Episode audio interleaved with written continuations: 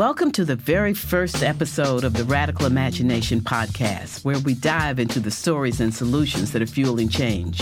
I'm your host, Angela Glover Blackwell. In every episode on the show, we're going to look at a specific problem in our society and some of the radical ideas that are being dreamt up and tested to answer those challenges. Today, we bring up open borders, a concept that was once nothing out of the ordinary. People moving freely, searching for opportunities, looking to improve their lives. But what would a world with open borders look like today, at a time when restrictions on migrant flow in places like Europe and the U.S. are only intensifying and becoming so politicized? Anti-immigration sentiment is rising. The patriotic Europeans against the Islamization of the West wants to curb immigration and accuses authorities of not enforcing existing immigration laws. Powerful scenes at rallies against the Trump administration's zero tolerance policy and the separation of children from their parents. Last year, more than a thousand migrants, most of them women and children fleeing violence in Central America, gathered at the Guatemala Mexico border to form a caravan.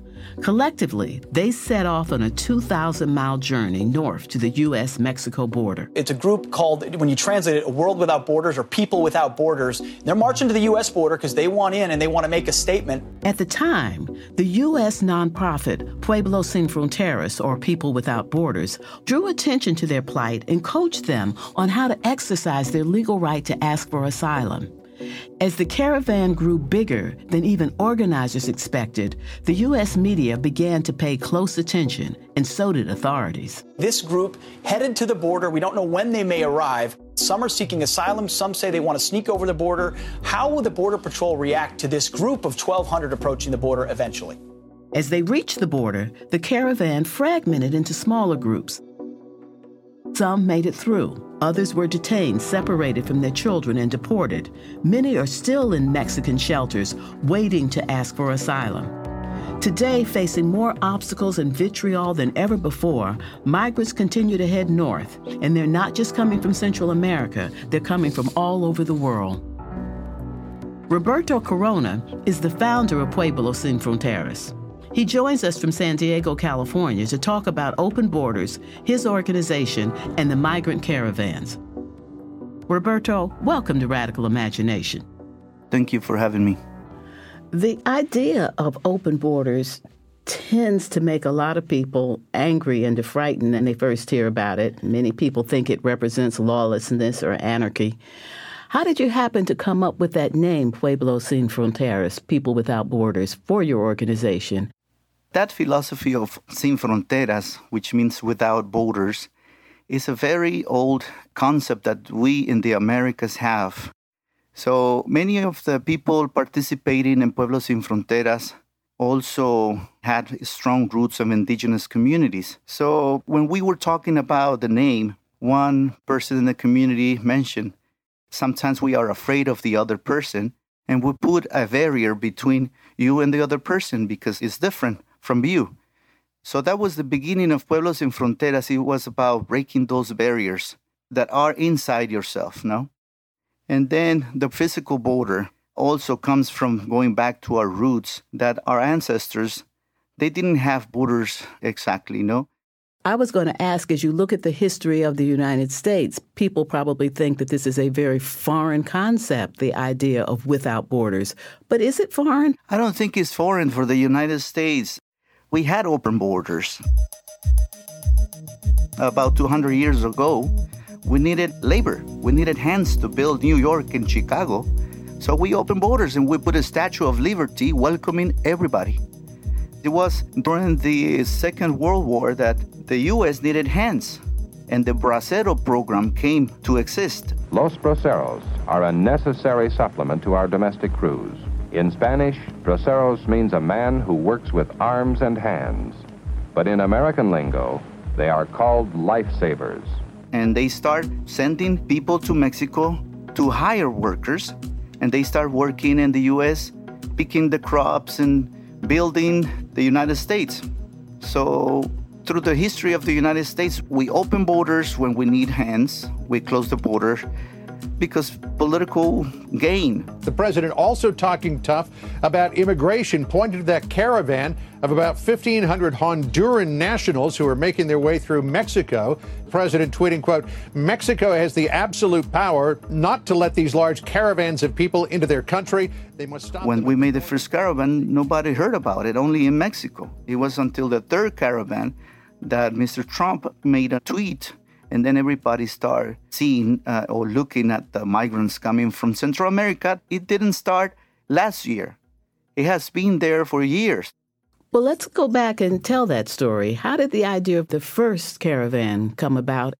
Well, something that I think needs to be clear is that we didn't organize the caravan. We facilitate information for the people stuck in the south part of Mexico in Chiapas. There were asylum seekers they were not receiving proper help. So our role as human rights advocates it was to educate them about their rights in Mexico, not in the US yet. These are your rights in Mexico. You have the right to ask for asylum. But they were uh, denying asylum. And there was something happening already in Mexico called the Via Crucis, the way of the cross.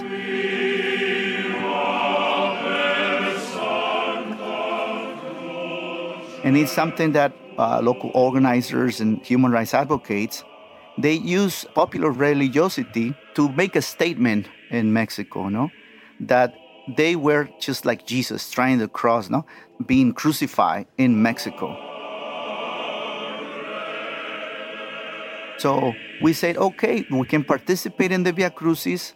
We go and educate them about their rights as asylum seekers so the idea was to do the Via Crucis from Chiapas, the southern border with Guatemala, to Mexico City.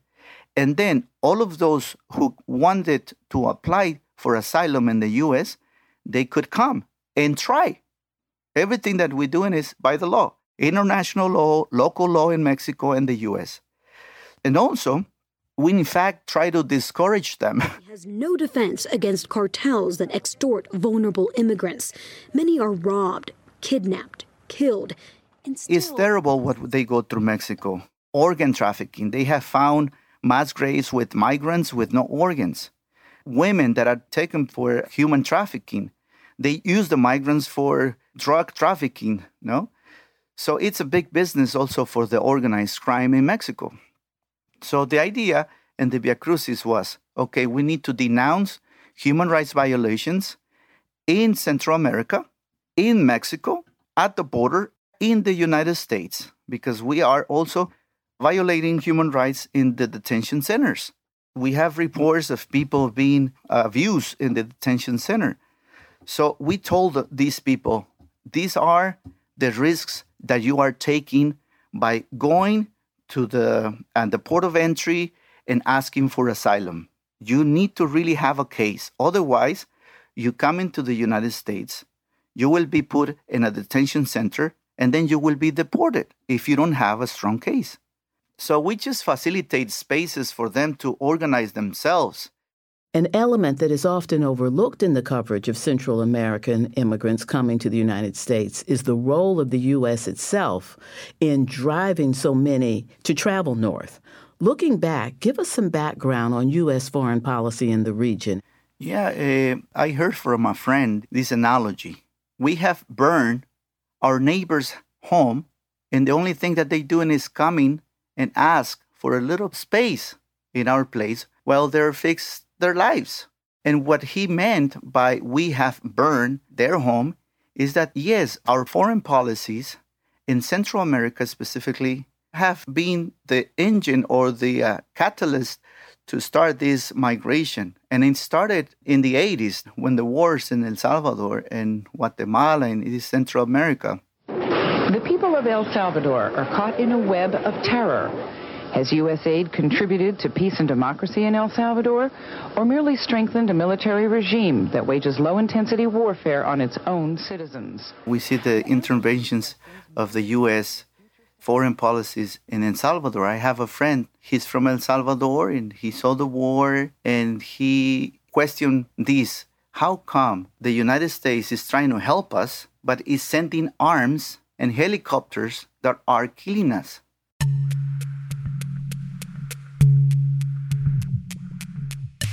I think that the roots of migration, I think it has to do with that human instinct that we have to survive. For millennia, we have been migrating. We need to eat, we need a shelter, we need to be healthy. So if we do not have that where we live or safety, we have to go. We go somewhere else and try to find it.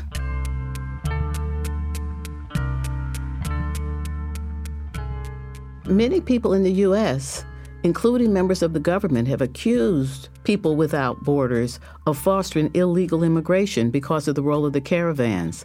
How do you respond to those critics? Yeah, we're doing a humanitarian work and we are not doing anything illegal. We just accompany people. We are not afraid because we're not doing anything wrong. We are using human rights and we are putting them into practice. Right now, we are not doing any accompaniment with the new people coming. We need to see what's going on. We're trying to understand better and the ways that we can help. And when they're in detention centers, we also try to find organizations that can help them. We are a very small collective and we don't have the resources, even though people have say that we receive money, I don't know from who, we have nothing. What we have is friends and people of good faith. that want to help the migrants and the asylum seekers.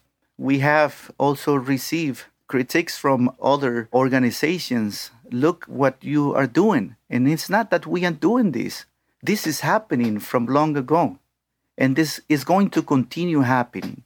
And if you put one or two or three walls, if they see the United States a better place, they will continue coming here. It could be through the ocean in many ways. Roberto, I am so moved as I hear about your efforts and the efforts of people without borders to really make sure that the journey is safe and to open up the conversation about borders. People who do the kind of work that you do are often tapping their inner strength to be able to do it. And I think that people are really bringing their superpower to this work. When you think about it, Roberto, what's your superpower? My superpower, I think, is to bring people together, is precisely building bridges among human beings. I think I'm able to see the common dreams and just create the spaces so people come together, dream together, and do something about it. Roberto, thank you for speaking with us. Thank you for having me. Roberto Corona is the founder of Pueblos Sin Fronteras, or People Without Borders, from San Diego, California. Coming up on Radical Imagination, we hear from New York Times columnist Farhad Manjoo, who earlier this year wrote an op ed calling for open borders. Stay with us. More when we come back.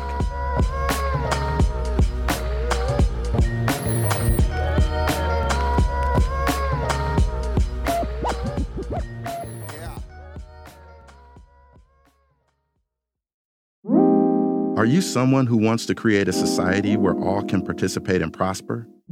Visit our website at radicalimagination.us to take action and connect with campaigns and organizations around issues covered by this podcast. It's crucial that we get support to continue to lift up stories and solutions to address our most pressing problems. To do this, we need you to tell your friends and family about Radical Imagination. Ask them to subscribe share, and comment on their chosen podcast platform. Like what you've heard today? Tell us about it. Go to Apple Podcasts to rate and review Radical Imagination. And thank you.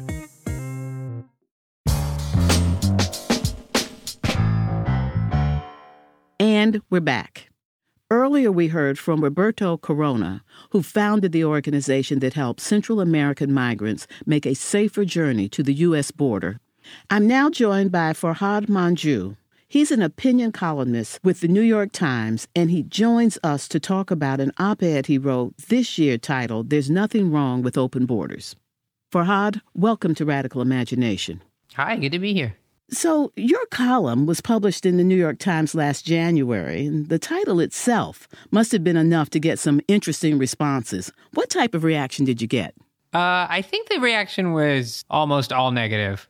Uh, there was a small number of people in the comments, I think, and you know, an email, mostly immigrants themselves who agreed with me about borders. There was a faction of I think libertarians who agreed with me.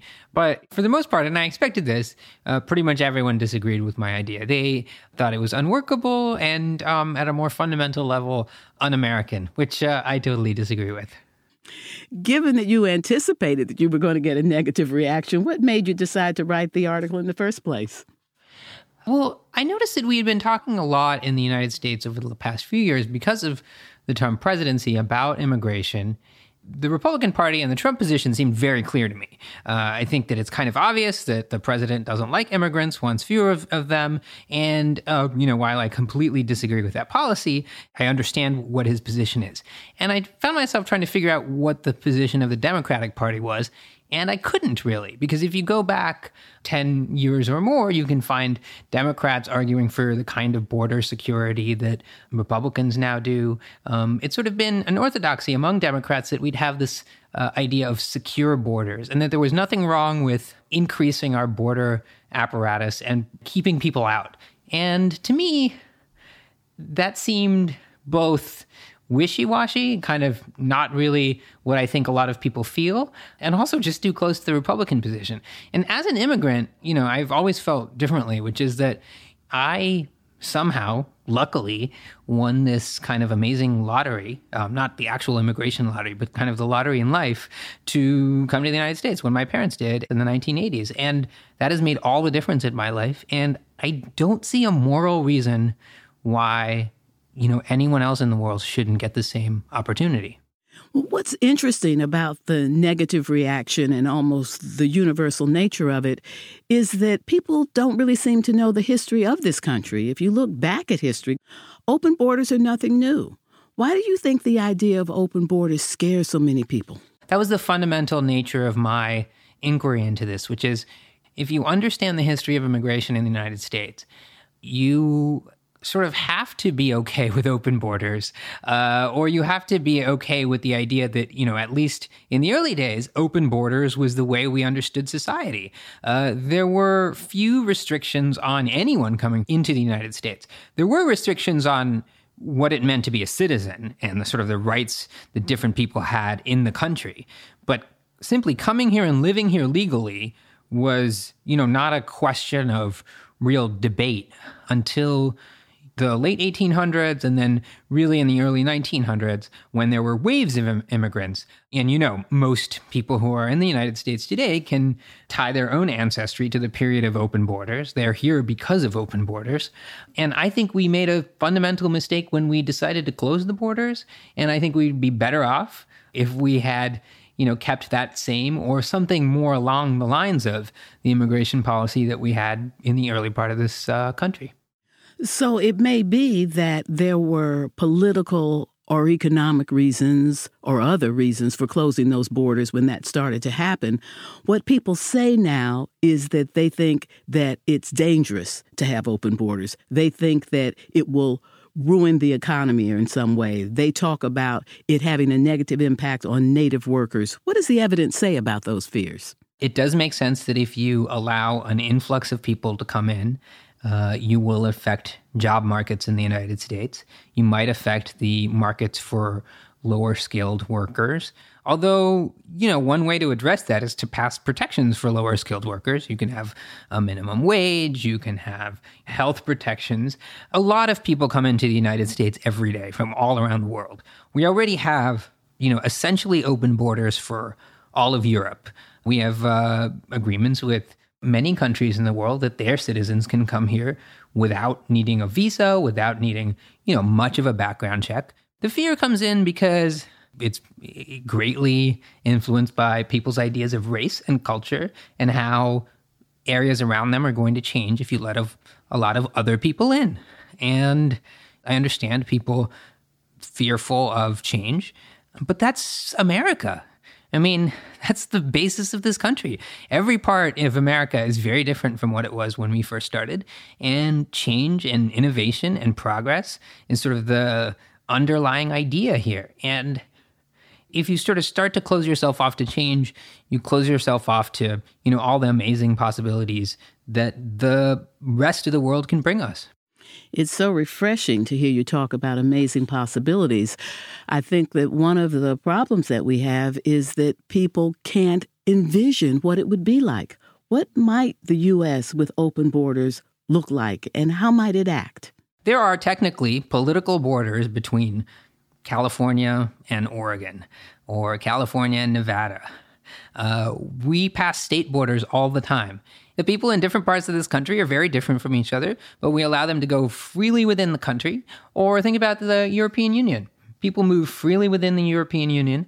There is obviously some angst about that, but for the most part, it works. I want to return to when you were talking about how you happened to come to the United States. In your piece, you talked about your family coming from South Africa. Having had that experience, how do you individually relate to the rest of immigrants who were able to come and pursue their dreams in the U.S., or to those who are struggling to try to do so today? Yeah, I mean, I think that is the key reason that I think this way about borders and that, you know, native born people don't, which is that I crossed the border and I have not much more affinity for the people around me here in the United States than I do for the people uh, that I left back in South Africa. They all to me seem like people. And it just seems terribly unfair to me that somebody who you know, is back in South Africa, where, where I'm from, or anywhere else, has some dream of coming to live in the United States and expanding their opportunities here, and is denied that on the basis of fictional lines in people's heads.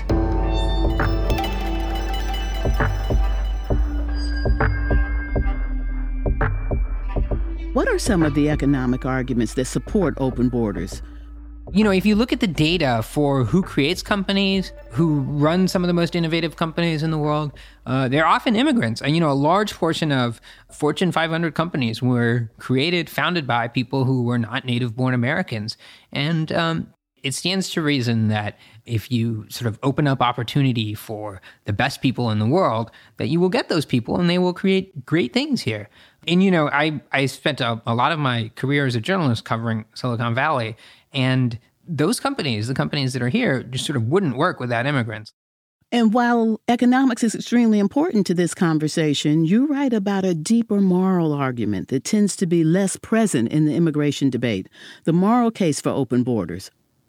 I, I don't think that the ideas of freedom that are outlined in our founding documents, I don't think those ideas work with the idea of borders. I mean, we have in the Declaration of Independence the idea that all people are created equally. Um, and it's not just people born within this part of the world, it's everyone. And in your column, you pushed even deeper on this moral question, quoting Reece Jones, a professor of geography at the University of Hawaii, stating that, quote, when you start to think about it, a system of closed borders begins to feel very much like a system of feudal privilege. It's the same idea that there's some sort of hereditary right to privilege based on where you were born. It is feudal. We, you know, have long moved away from the idea uh, in the United States that the place you were born in should decide your future. Uh, but we cling to it only in this idea of national borders. Um, this idea that, you know, if you're born on this feudal land, then you belong to uh, this lord and have this kind of right. And if you're born elsewhere, you have another kind of right. That, that doesn't sort of mesh with our ideas of universal freedom. Why do you think that this is a political opportunity to push this really quite radical idea forward? You know, as I said, it's the moral policy, it's the moral position. And I also think it could be the winning political position for a couple reasons. First, open borders has the advantage of being a clear policy. And I also think that in the long run, borders are going to seem start to seem more and more like artificial inventions, um, and they will play sort of uh, less of a role in our lives. You know, I mentioned how tech companies already have huge workforces outside of the United States, and that's going to be more and more true for all kinds of companies because technology will allow that. You know, it will be possible for workers in Mexico and China to operate manufacturing robots here in the United States through things like virtual reality or better internet connections. It will be possible for us to have, you know, greater social connections with people outside of the United States. Uh, one of the most popular um, social networks for young people today, uh, TikTok, is created in China by Chinese developers, and it's popular here in the United States. And I think those kinds of cross cultural connections are going to make borders seem less and less like a logical part of society. And so I imagine, you know, one of the political arguments here is that being for borders is going to start to seem like being on the wrong side of history. So I have been reading your columns and I love the way that you pull out of what has been nagging in some people's minds and you put it front and center. You really know how to bring interesting issues into relief and to move an argument so that people can see it differently. When you reflect on it, what's your superpower? um, in our kind of public debate right now, because of social networks, because of cable TV, we often get kind of closed in our um, received wisdom, I think. Uh, and it's difficult to kind of step out of it. And I think one of the things I try to do in my column is just kind of question the received wisdom of people on sort of all political sides. And I think there's appetite for that in the world today because a lot of sort of the takes we get in media often are just very comfortable for people. You know, for Republicans, there's a certain view, and for Democrats, there's a certain view, and people don't often want to step out of their comfort zones. And so I often begin with that question of, you know, what are people missing? What's an idea that's a good idea that no one is saying because it's a little bit of an uncomfortable idea? Farhad, thank you for speaking with us today. Thanks so much.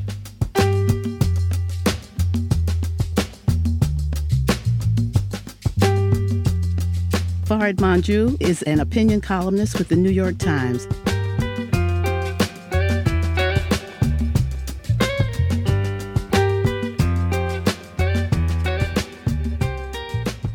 Take a second and talk about the concept of the podcast, Radical Imagination. We're at a time in which the demographics are changing, in which people who really want to see a fully inclusive society are moving into positions of leadership. And yet, we're still tinkering around the edges of institutions and systems that were never designed to make sure that everybody could participate, prosper, and reach their full potential. It's going to take radical imagination to be able to design those systems and to identify what it is that everybody can contribute for us to make sure that those systems work for all. Sometimes compassionate action is the most radical way to defy state sponsored bigotry and oppression. The Underground Railroad is an inspiring example it established secret routes and safe houses so black slaves could escape to free states. The migrant caravans follow this legacy. Like slavery, our immigration policy is rooted in racism. It shuts out brown people, rips apart brown families, and locks brown children in cages. Open borders would solve these problems. But until that happens, we need acts of resistance. The caravans may defy current policy, but they uphold our nation's most fundamental value that all who seek a better life are welcome to come in.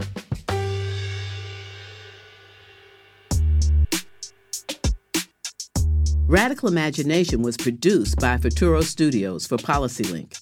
The Futuro Studios team includes Marlon Bishop, Andreas Caballero, Ruxandra Guidi, Stephanie Lebow, and Jeannie Montalvo, the PolicyLink team includes Rachel Gishinga, Glenda Johnson, Fran Smith, Jacob Gulkasian, and Millie Hawk Daniel. Our theme music was composed by Taka Yasuzawa and Alex Sugiura. I'm your host, Angela Glover Blackwell. Join us again next time. And in the meantime, you can find us online at radicalimagination.us. Remember to subscribe and share. Next time on Radical Imagination, the call for police abolition and a deeper look at what it actually means. let him finish, let him finish. We need to abolish the police, period. That's next time on Radical Imagination.